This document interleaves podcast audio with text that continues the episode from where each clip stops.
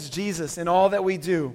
And what I love is the way that our God is a God who, who meets people where they're at, and not just one or two or three groups of people, but all peoples for his glory. Um, how cool was that scripture reading, y'all? Man, to hear the word of God read in various languages uh, English, in Tagalog, in Korean, in Farsi, and in Spanish it, it reminds us that the message of Jesus is indeed for all people. There's no language barrier for the gospel. So, church, I mean, we just got to glory, give glory to God, glory in this truth, um, but also let the truth sink in that there are yet still languages without the gospel. There are peoples that have yet to be reached in distant places. And it's going to take someone like us to go or to fund the going. And so, church, we've got to be a part of that. That's not at all what I plan on talking about. Man, it's just, it's just that reminder, man, God, God is, he, he wants to show his glory off everywhere through saving people. But we are his instruments. We are his instruments. So, uh, well, welcome everyone, man. I'm glad. I'm glad to be worshiping with you all. Um, in a moment, we're going to collect our morning offering, which is also part of our worship. Worship doesn't stop. Like we didn't just finish our worship and continue on. Uh, worship goes from start to finish here. Um, our offering is part of that. And there are at least four different ways you can give. You see it on the screen there. What, what I want us to know is uh, God is at work in our midst here at the Brook. Um, just this past Friday, we had something like 30, almost, yeah, about 30 youth who came on out as part of our youth gathering. We had about, about 40 kids show up yesterday for baseball clinics. These are with a gospel focus, y'all. Um, we, have, uh, we have our real community groups in Bell Park, uh, a real community group that's doing an Easter egg uh, hunt for kids on Easter Sunday at Bell Park uh, after each of our worship services for Easter. And so th- these are the things God is doing among us. And we want you to be a part of it. We want you to know what's taking place. Even with the Easter egg hunts, there, um, they're asking that we as a church would collect and, st- and stuff Easter eggs and bring them on Sundays. We'll give you more details in the weeks ahead, but that's what we want to do. We want to see the good news of Jesus intersect in every sphere of life in our society, in our neighborhood. And uh, God's going to use us to do it, and that's what He's doing. So when you, when you partake in the work God is doing here, when you give to the work God is doing here, the gospel advances into our neighborhood. So I want to invite our ushers to come forward. I'm going to pray, and then we'll, we'll have our offering collected. Let's pray together. Father, uh, I thank you for everything you're doing in, in our midst, Lord, using very frail people like us. But God, what can we say but thank you? God, as we give, God, whatever means we're going to give right now, I pray that we do so with a joyful heart, Lord. God, you say in your word that you, you want us to, have, to be a cheerful giver.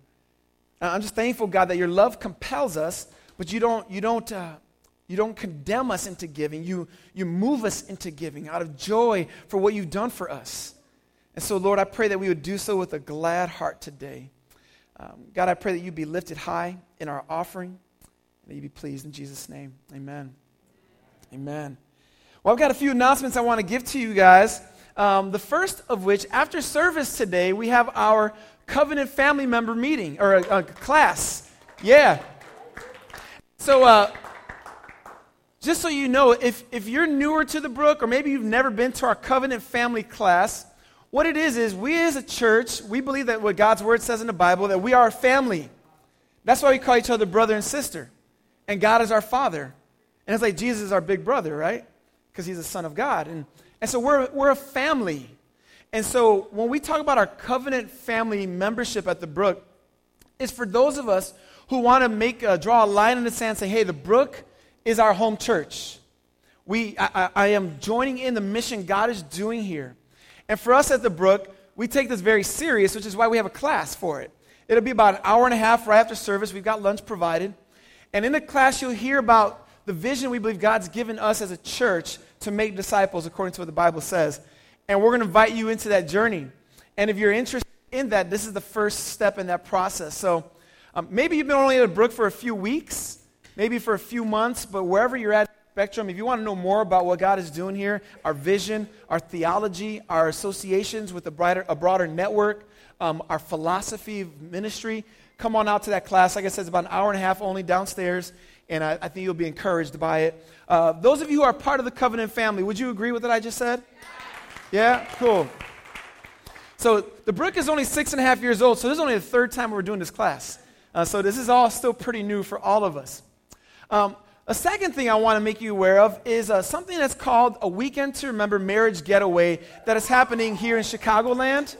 Um, we know that in our, our Brook family, there is a wide span of people. We have, we have young and old, we have marrieds and singles, we have people from different walks of life. And yet, one of the segments in our church community are married couples. And those who are married, we know that our marriages are under attack. That deserves an amen, I think. Unless you're, you're not under attack, right? Um, in culture, marriage is under attack. And so, what we want to see happen is that our church community, our church family, our married couples would get the tools they need to grow and thrive in their marriage. Um, last week, Erica and I were not here because we were actually leading a weekend to, to Remember Marriage Getaway in Kansas City uh, with actually Tony and Limati Navarro, who were part of our church previously. And so Erica and I are going to do that here in Chicagoland in March, but there's also another one in April. And so what I would say is, if you, you want, you would like some help in your marriage, which I think all of us who are married need it, um, go ahead and register for a weekend to remember. Uh, use the code, a discount code, the Brook Chicago in one word, because uh, then you get $100 off. And that helps us as a church because after so many of them, we also get other discounts and gifts that come with that. So please use that discount code. Uh, maybe you want to bless somebody. Maybe you know somebody, you're like, hey, um, I saw y'all fighting the other day. Let me get you a weekend to remember, right? Whatever it takes, all right? But, but a real talk, please, please go ahead and do that. And uh, we know that there might be people gone on Sundays for this, but that's a sacrifice we are glad to make for sure. Um, all right, so our, our, last announcement before I, I dismiss our Brook kids is a pretty exciting one. So if you're like me, man, I feel like God has been just doing some beautiful things in our church family the last, for the last year. And, um, and there are just different rhythms that he puts us on and different things that are taking place. And one of those things, we've just been so blessed by our worship team. Um, there's been a, yeah, there's been a, a, a chemistry, um, camaraderie among our team members. We're just so thankful for them. But one of the consistent burdens that Pastor Jeremy and I have felt with the worship team is like, man, we just want to keep, we want to serve them better, knowing how, how much work it is that, that each of our team members do. And so, uh, through, through, as we've prayed, as we've talked with our leadership, and as God in His timing had worked out, um, our brother Joshua has become quite available to serve with us, and we've offered him a worship director position at the Brook, and he's accepted it. So, can you come on up, bro? yeah. Love you, bro.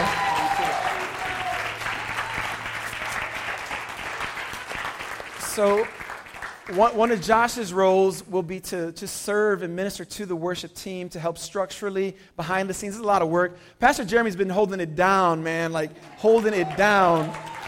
And so, um, what this will do is free up Pastor Jeremy and give, give the, the responsibility to, to Josh, who has already been serving with the great team. Look, we've got a rotation of worship leaders. You see it every week. I mean, you, you, you come one week, you come the next, and there's a total different group of people up here. And uh, we don't expect that to change. We want to still use um, our, our, team. There'll be different kinds of rotations, no doubt. And, uh, but our, our, brother Josh will be running point and leading that. I'm thankful for each of our worship leaders, um, our team members, and we're just excited about the, the new horizons God's going to bring us to. Um, we realize as a church, God wants us to multiply. Uh, we ultimately want to plant more churches. And uh, in order to plant churches, we've got to raise up leaders. And we got to raise up leaders eventually to send out leaders. Uh, when you think about the early church, when uh, God uh, put the burden on the, the, the church in the city of Antioch, saying, hey, we want you to send out missionaries. You know what they did? They sent out their two best. They sent out a guy named Paul and a guy named Barnabas. Two names that we know quite well because they were the missionaries for the church.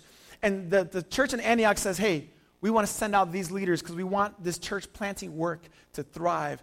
And so part of that is just raising up leaders and just seeing what God does over the next year, two years, three years. Uh, Josh, can I pray for you, bro? Yes. Thankful for you, man. Let's pray, church.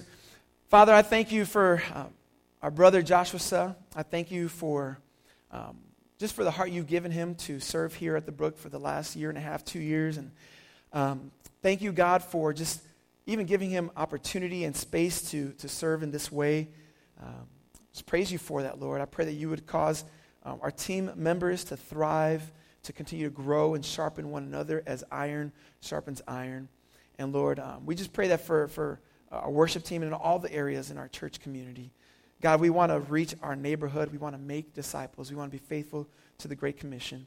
And so I pray you would help us do that uh, through using our gifts um, in whatever capacity you called us to. So we love you, God. I thank you for our brother Josh. Would you strengthen him and protect him and use him, Lord, to do great things for your glory? Father, we give you all the credit uh, for everything that's taken place because you alone deserve it. We pray this in Jesus' name. Amen. Amen. Thanks, bro. Yeah, well,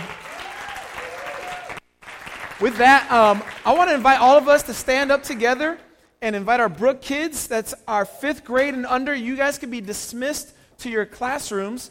And um, we also want to invite everybody to, to wel- uh, welcome one another here. And those of you in the overflow space, you guys could come into the sanctuary, main sanctuary, now that we have seating available. Good morning, church fam. Would you meet me in the book of Romans, chapter 1, as you head to your seats and grab a Bible? Romans, chapter 1.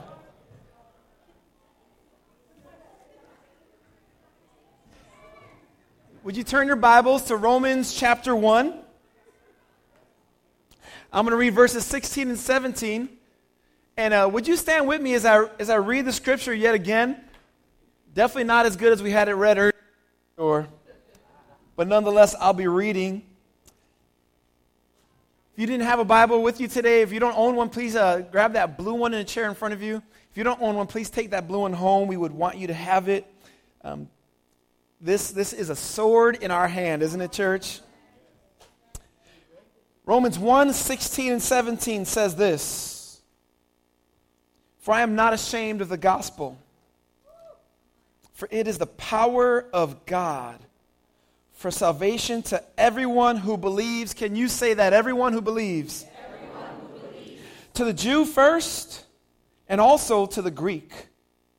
For in it, the righteousness of God is revealed from faith for faith as it is written, the righteous shall live by faith. Amen. Father, I do pray that you would speak through me, God, as we open your word. God, I ask that um, as we continue to dance through this scripture in Romans, that the truths of who you are and what you've done through Jesus Christ, the doctrine would get us on the move, God. Lord, I pray that you would um, minister to our hearts today. I know we all come with different kinds of weights on our shoulders. And I pray, God, that you would alleviate them. God, I also pray, God, for our, our world, God, as there's much fear regarding the coronavirus. Lord, we know many people have died by it. And Father, we do pray that you would put an end to it, God. God, we do pray for a, a cure to this disease. And Father, for wholeness to take place, but in such a way that points people to the greatest of healers, Jesus Christ. Lord, we also know as we pray that, that your word says in the last days there will be disease, there will be war, and famine, and pestilence, and that these things are necessary before Jesus returns. So, Lord, um, if these be the birth pains, so to speak, we say, Maranatha, come, Lord Jesus. But between now and then, may we be faithful. I pray this in Jesus' name. Amen. We see the church. 1,807 years ago this month, 1,807 years ago this month, there was a young lady who lived in the Roman Empire. She was living in the year 203 AD. And that March, her faith in Jesus became public. Quite public, in fact, in such a way that in the Roman Empire, a public faith in Jesus in the third century was also a death sentence on you. The young lady's name is Perpetua. Perpetua had a young child, and she came to faith in Jesus, and she was feeling the heat. She knew that soon she'd be arrested and then executed for her faith. And she's home one day with her dad, and her dad pleaded with his daughter to renounce her faith in Jesus. He persuaded her on and on, saying, Please do this. Perpetua said to her father, She said, Father, do you see that vase over there? He said, Yes, I do. She says, What is it? He said, Well, it is a vase. She said, Could it be anything else than what it is? And her father said, No. And so she, she said in reply, Well, so too I cannot be called anything other than what I am a Christian.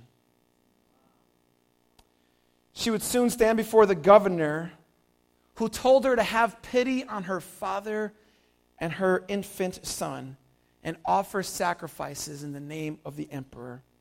She said, I will not. He said, Are you a Christian? She said, Yes, I am. Perpetua will be thrown into an arena where she and her friend Felicity would be executed by the sword before a great crowd in the year 203 AD. She was unashamed of the gospel. In the year 155 AD, soldiers came to the house of a man named Polycarp, knocking on his door, looking for him, finding him, and arresting him and bringing him to the town square. They arrested him for being a follower of Jesus, some 91 years old. Polycarp was tied to a stake and they told him once again, Have respect to your old age. And someone else said, Swear by the fortune of Caesar, repent and say away with the atheists. So they called Christians because they denied that the emperor was God. Polycarp responded, 80 and six years I have served Jesus, and he never did me any injury. How then can I blaspheme my king and my Savior. He sealed his fate, and in 155 AD, Polycarp was burnt to death. He was unashamed of the gospel. We could tell stories on and on of people like you and me who became obedient and unwavering in their faith, facing death head on because they were not ashamed of Jesus.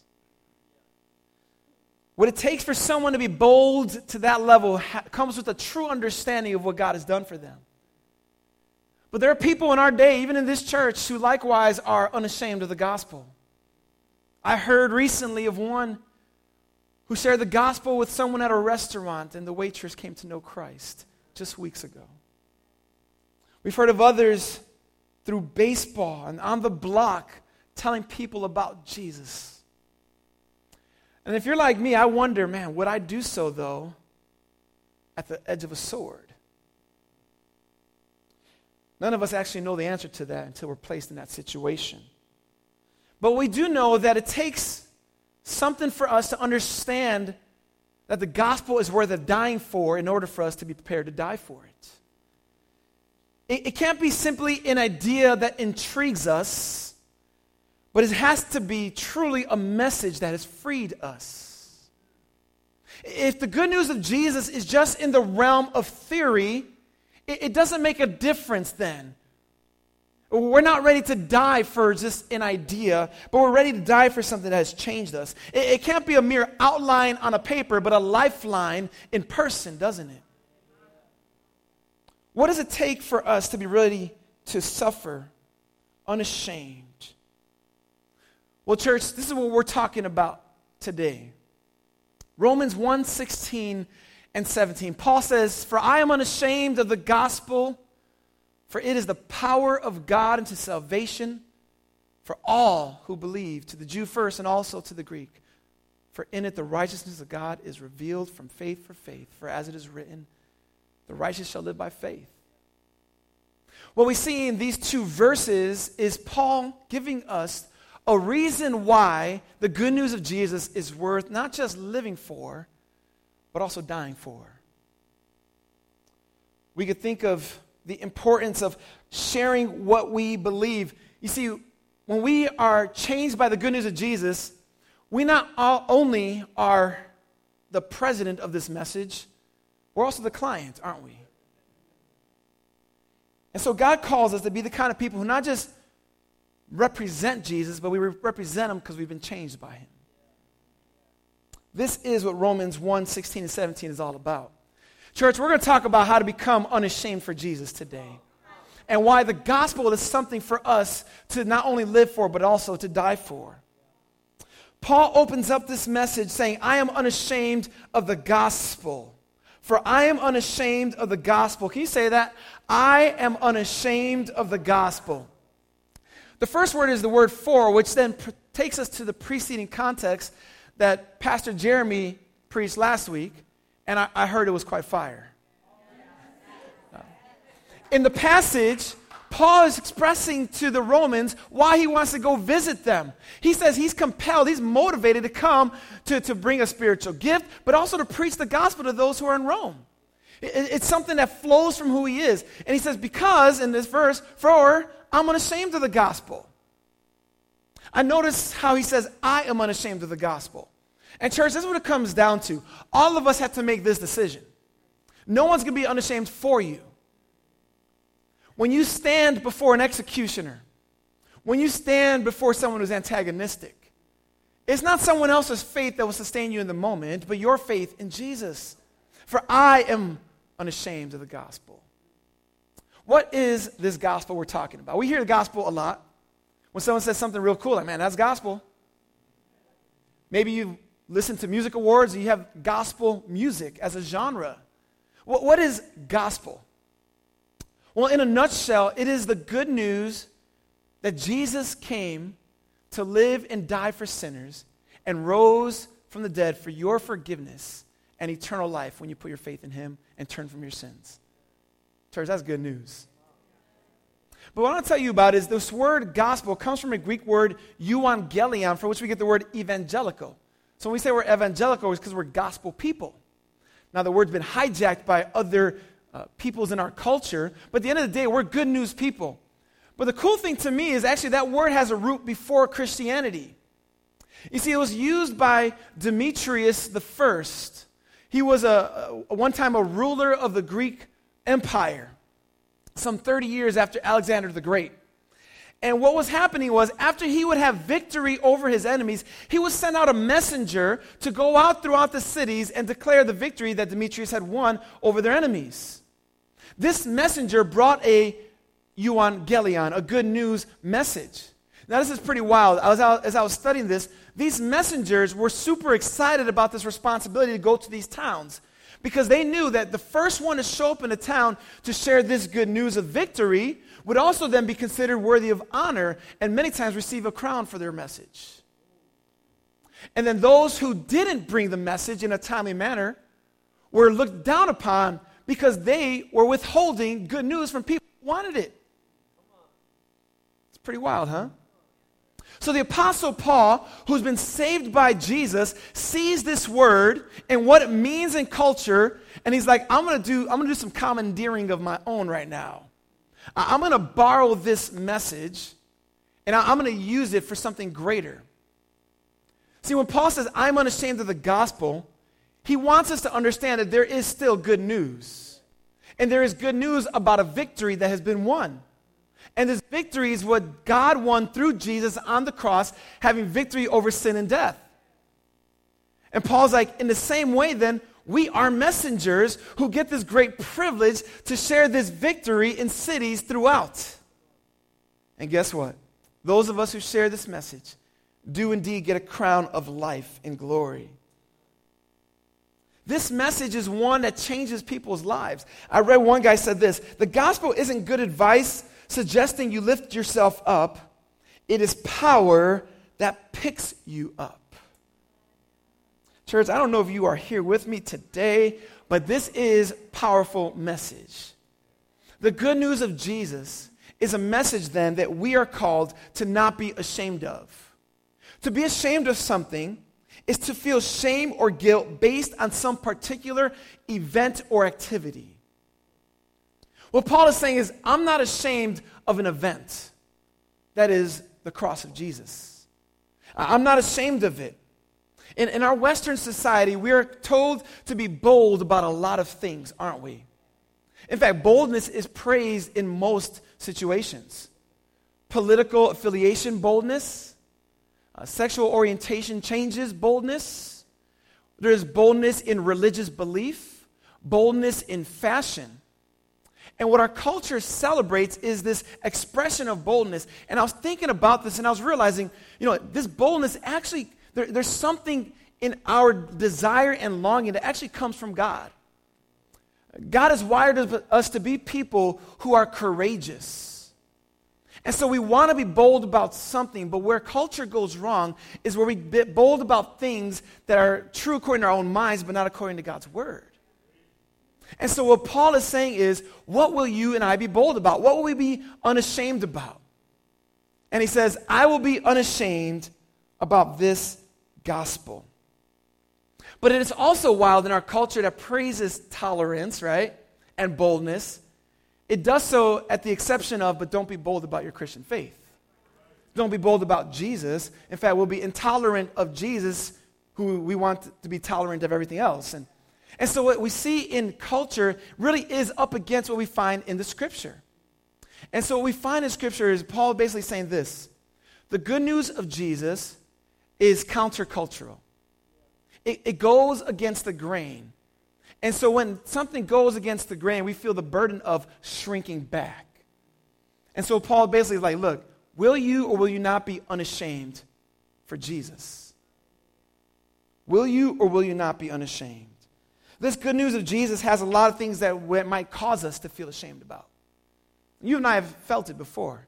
We tell someone about the good news, it feels maybe a little embarrassing because we're talking about something that happened 2,000 years ago and it matters in my life today. Other things 2,000 years ago are considered ancient history. Maybe you might feel shame because the gospel, this good news of Jesus, is pretty exclusive. Jesus says, I am the way. There, there is no other way. So every other way is the wrong way. Maybe, maybe we feel shame about that. Maybe we feel shame over the message that says that all people are actually separated from God. And even the best people we know are not good enough for heaven on their own. Maybe the shame is the fear of the ridicule or the scorn to be called closed minded or someone just saying, You're straight up pathetic. Maybe the shame is the claim that someone rose from the dead never to die again. I mean, when you think about it, Christianity does sound a bit odd to ears of many.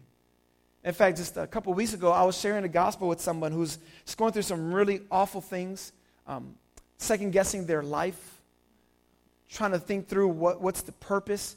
And as I shared the gospel, I saw this look of like, oh, Sam, you're, ta- you're talking about something pretty different here. And even me, as I'm, I'm trying to share it in the most plain of ways, I'm like, how is this person hearing what I'm saying? But you know that if I'm going to be faithful to talk about what the Bible talks about, I've got to share all of it. And so, will I shrink back in shame? Will you shrink back in shame? Paul makes this declaration, I am unashamed, because he also knows what Jesus said about those who are ashamed of Jesus. Jesus says in Mark 8:38, "Whoever is ashamed of me and my words in this adulterous and sinful generation, of him will the Son of Man also be ashamed when he comes in the glory of his Father with the holy angels." Basically what Jesus is saying is those who are ashamed of me in this life, I will be ashamed of when I come. Paul makes it clear hey, I'm not ashamed. I know that there's one way to forgiveness and eternal life, and I'm going to share it. But why is he unashamed of this gospel? He goes on to give us two reasons, at least in this text. The first one is Paul says those who are unashamed are such because they've been saved by God's power. And the second reason is they've been changed by God's pronouncement. God's power in his pronouncement is the kind of thing when we've experienced, it's the kind of thing that should, by default, causes us to be unashamed about the message. And so, what I hope is we do some heart checking here. Because a lot of times we're either becoming dull because we've drifted, or maybe the most scary is we're dull because we've never been saved. And, church, I say that because I want us to really believe when Jesus, by his power, saves you from your sin, it will change your life. And so let's look at what Paul says here. He says, For I am unashamed of the gospel. Why? Well, for, that's the first answer, because it is the power of God for salvation to everyone who believes, to the Jew first and also to the Greek. It is the power of God. We love power. We love displays of power in our culture, don't we? I this is why superhero movies are so popular. I'm, I'm positive about it. We just love the idea of someone bigger and stronger stepping into the scene, scene and rescuing. It's in every book, every story. There is a tough guy or a tough gal or someone who does good to save someone else. Uh, there's this longing for redemption in our hearts. It's also longing to see power at work. And yet, what Paul is basically saying is there is no greater power that any of our minds can conjure up than the power of God through Jesus. Now, I, I really want this to, to, to sit in here because this is, this is good stuff. Think about the most powerful pictures you can in Hollywood. Just think about it. You, you start thinking of Avengers. You, you start thinking of the Hulk. Uh, what's the guy with, with the glove? With Thanos. I couldn't remember his name. Yeah. You start thinking like this. But just think of the most powerful things. Basically, what, what God's word is like look, nothing here that we could think of in our minds can compare to the power of Jesus. Uh, why is this? Well, just think about what, what, God, is, what God tells us. Even Jesus says to his disciples, uh, as Jesus was on earth, he says, You see all that I do?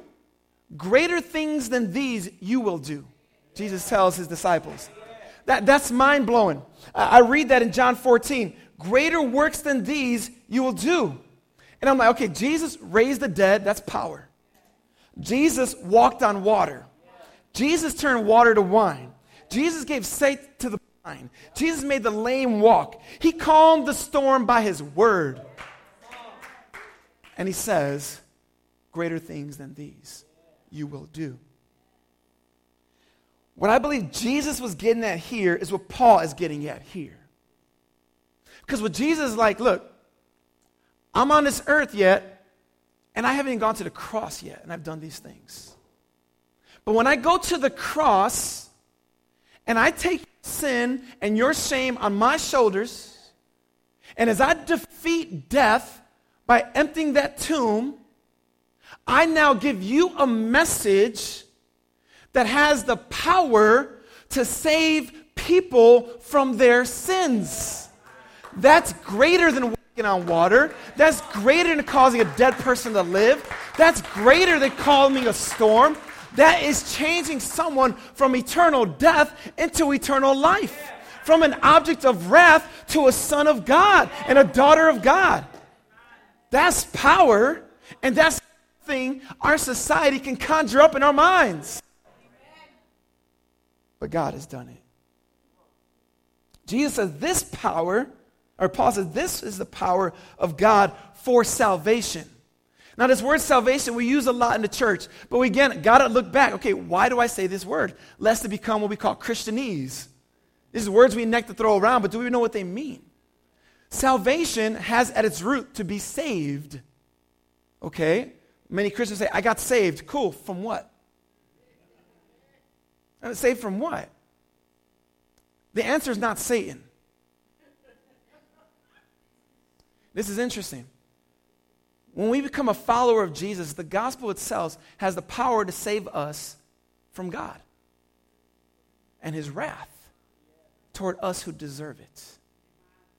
and gives us God in his mercy to eternal life.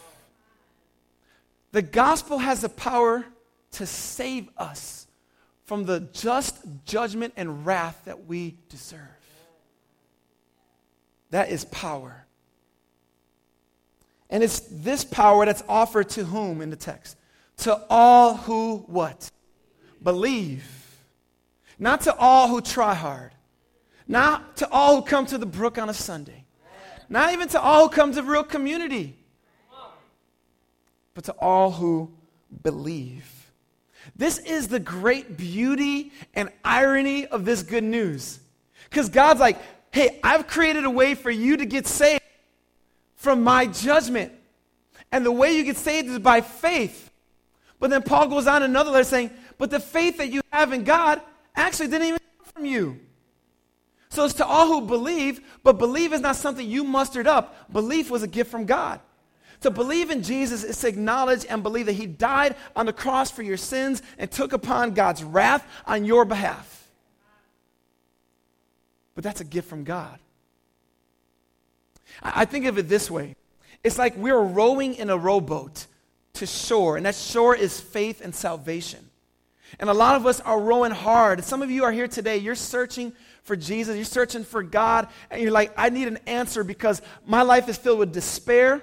I've got so much guilt over my past. There's so much shame I go to bed with. I don't have answers. I don't have purpose. And you're here rowing. You're like, I'm searching. I'm looking hard. And you feel like you're getting closer and closer to shore. And we pray that today you would put your faith in Jesus and cross over from death to life. We pray that would happen for you. But this is the crazy thing. When that day comes, and I pray today that you come to the shores of salvation, you look back and you realize there was a motor on the boat the whole time. And that motor was God pushing you to faith by his power, and you thought you were rowing. That's the gospel.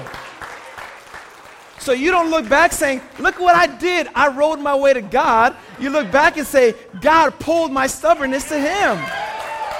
That's the power of God. Paul, this is offered to all who believe. Hey, you would believe if you haven't yet.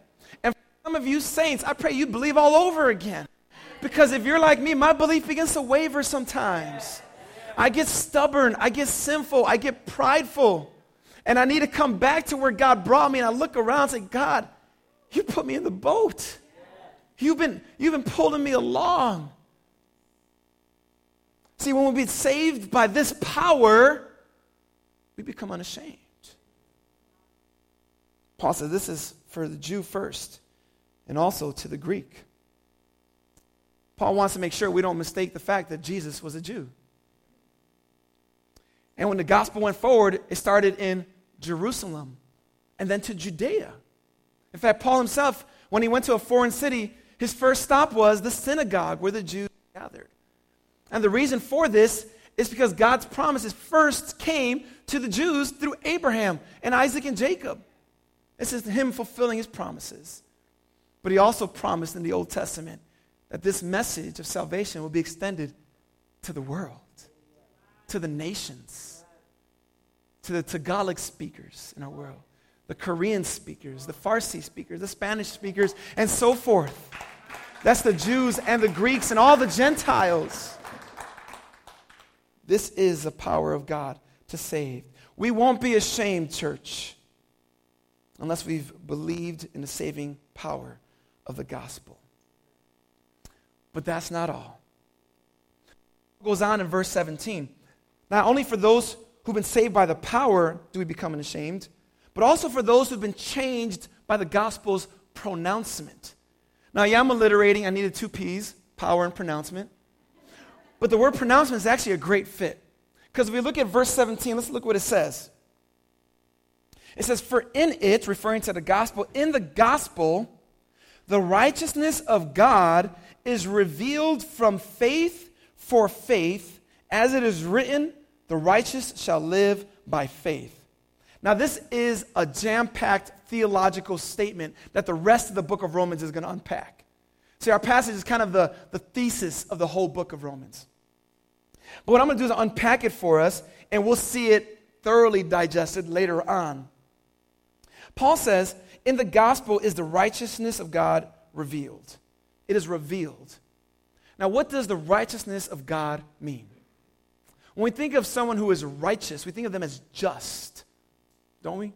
Uh, they have just judgments. And so when you go to a store and you've got a little one with you, and there is all kinds of china around you, there's porcelain, artifacts of all sorts. What I do when my kids are with me, pull them real close. Because what does it say on the counter on those little ledges? You break it, you buy it. This is what God's law tells us. You break it, you've got to purchase it. The law says you break God's law, the penalty is death. Now go pay for that. You broke it, you buy it. And so when we think of God's justice, we think of his judgment. This, this, is, this is bad news, church. Because none of us can buy it. None of us can buy it. In fact, in the 1500s, a man by the name of Martin Luther, before, he was reading this passage as a Catholic monk, an Augustinian hermit he was. And he would read this passage and be like, this is just condemnation. Because I know I broke it. This is, this is what Luther's saying. I broke it and I break it and I keep breaking it. I wake up and I break it. The first step out of bed, it means I broke it because I didn't think about God because I did it by my own strength. He's like, I just keep breaking it and I look at the purchase price and all I see is death for me. This is Luther's struggle. He's looking at this passage like, I don't know what it is until he understood the other side of God's righteousness. It's not just the break it, you buy it, but the you break it, he bought it. See, on the other side of God's just wrath is a God who is merciful and gracious. And what Luther began to realize is that when Paul says God's righteousness was revealed in his good news, it's not just God's judgment that was revealed, but God's way of salvation where we can be declared righteous be revealed. This is what he says. I love how he says. He says, because I took, he said, I took it to mean the righteousness whereby God is righteous and deals righteously in punishing the unrighteous. That's us. He says, Not night and day I pondered it until I grasped the truth. The righteousness of God is that righteousness whereby, through grace and his mercy, he justifies us, he declares us right by faith. He says, Thereupon I felt myself to be reborn and I have gone through open doors into paradise. The whole of Scripture took on a new meaning. And whereas before the righteousness of God had filled me with hate, it now began to fill me inexpressibly with sweet love. The passage of Paul, this one here, he says, became to me the gateway to heaven. Paul is saying is this, I mean, what Luther is saying is this. He finally understood that at the cross of Jesus, that exchange we talk about every week took place. God's wrath was poured on Jesus, who took our sin. And what did Jesus give us in exchange but his righteousness? What an exchange, church. Paul's like, in the gospel, that exchange, the righteousness of God, has been revealed. Now we see that when God sees us, he can see the perfection of his son, though we are sinful, and show us grace and mercy accordingly. Luther's like, it's a new life for me now. The law says you break it, you buy it. Grace says you break it, he bought it. See, when we change by this pronouncement that you are now declared right, it causes you to be unashamed. It's a pronouncement, church. You are not a righteous person. I know you're not because I know you all. Come on, right? But you're pronounced righteous in God's sight because of Jesus. And Paul goes on right here For as it is written, the righteous shall live by faith. So he's saying now we've got to live in it. we got to walk by faith. And then let me summarize this right, right quick. He's quoting the book of Habakkuk, chapter 2, verse 4 here. And in this book of Habakkuk, it's pretty wild. And I'm just going to give you a quick one minute version. In the opening chapter, Habakkuk is like, Look, God, I'm a prophet to the people of Israel, and they're bad. They are a wicked people. You need to come and judge them. God's like, Okay, I'm going to send the Babylonians to judge them. And Habakkuk's like, But God, they're worse than we are. Like, there's going to be righteous people here in Israel that get judged because of this wicked nation. And God replies, Listen, are you going to trust me or not? If there are righteous people, let them live by faith. Just let them live by faith and trust me. And Habakkuk's like, All right, God, we're going to trust you. Paul is telling us here look, this righteousness that Jesus has given us moves us to live in life through this world no matter what comes around us, church. And we're called to live by faith. Paul says, I am unashamed of the gospel, for it is the power of God unto salvation for all who believe. When we are changed by this pronouncement, when we have been saved by this power, we can't help but share with people what God has done for us. Uh, yesterday, I read an article of something that happened in Italy, which is pretty wild. Italy's known for their wine, aren't they? And their food, but their wine especially. There was a small village in Italy that uh, grew grapevines and, and produced wine in mass. There was a malfunction in their drainage faucet system so that 1,000 liters of wine ready for bottling started going through people's faucets. How about that? 20 different homes were turning on their water and wine was coming. Some of y'all like, man, I accept that in Jesus' name. Like, just once, right? I'll bottle that up. Ain't that wild? 20 different homes, wine ready to be bottled. I was thinking about this, and like, that's, that's just the craziest thing. I mean, you can see the videos. You see people with their faucets on, it's, just, it's red. When I think about the gospel of Jesus, it's like the red wine. It's, it's good, it's ready to be used, it's ready to be proclaimed. And we really are like these faucets. And we're like, uh, God, how could, how could I be used for the gospel to come through me? The same way a faucet would be like, how could I be used for wine to flow through me? What's beautiful is this wine flowed through it unchanged because the importance was the wine itself, not the faucet. See, in the same way, when God says we're unashamed, of the, we're to be unashamed of the gospel, God's like, I know you're a broken vessel. I know that you don't always work the way you're supposed to work. But I'm going to use you for my pure message to go through you into homes everywhere, to impact lives, to change people. Church, when we say doctrine makes us dance, we're saying that when we understand the power that we've been saved by and the pronouncement that we've been changed by, it puts us on the move to live for Jesus. Will you then be unashamed?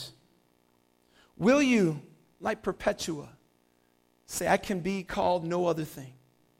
Or like Polycarp saying, God has never denied me. How can I deny him? Church, there'll be times where we fail. There'll be times where we are ashamed. And God is merciful, causes us to repent and turn back and then open our mouths. The gospel needs to be lived out, it needs to be spoken out. But, church, if we are understanding doctrine, let's go out and dance.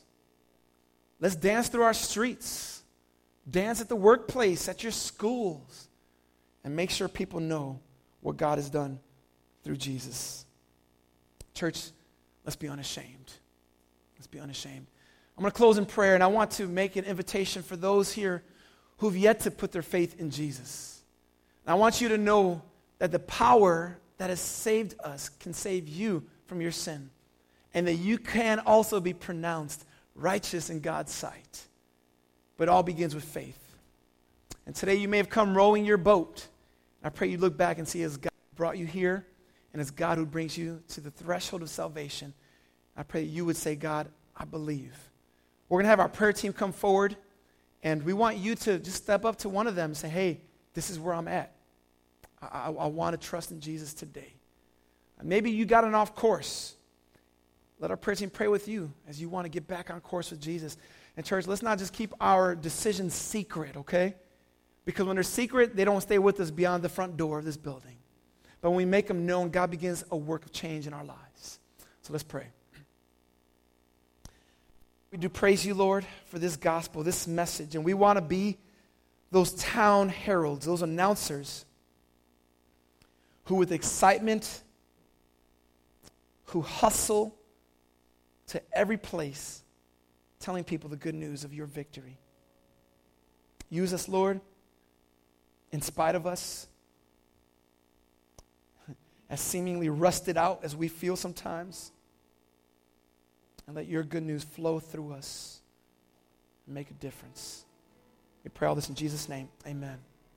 Church, would you stand up and sing with us this closing song? Our God has a power to raise the dead to life, spiritually speaking. And so let's give him all the glory and praise as we sing this closing song.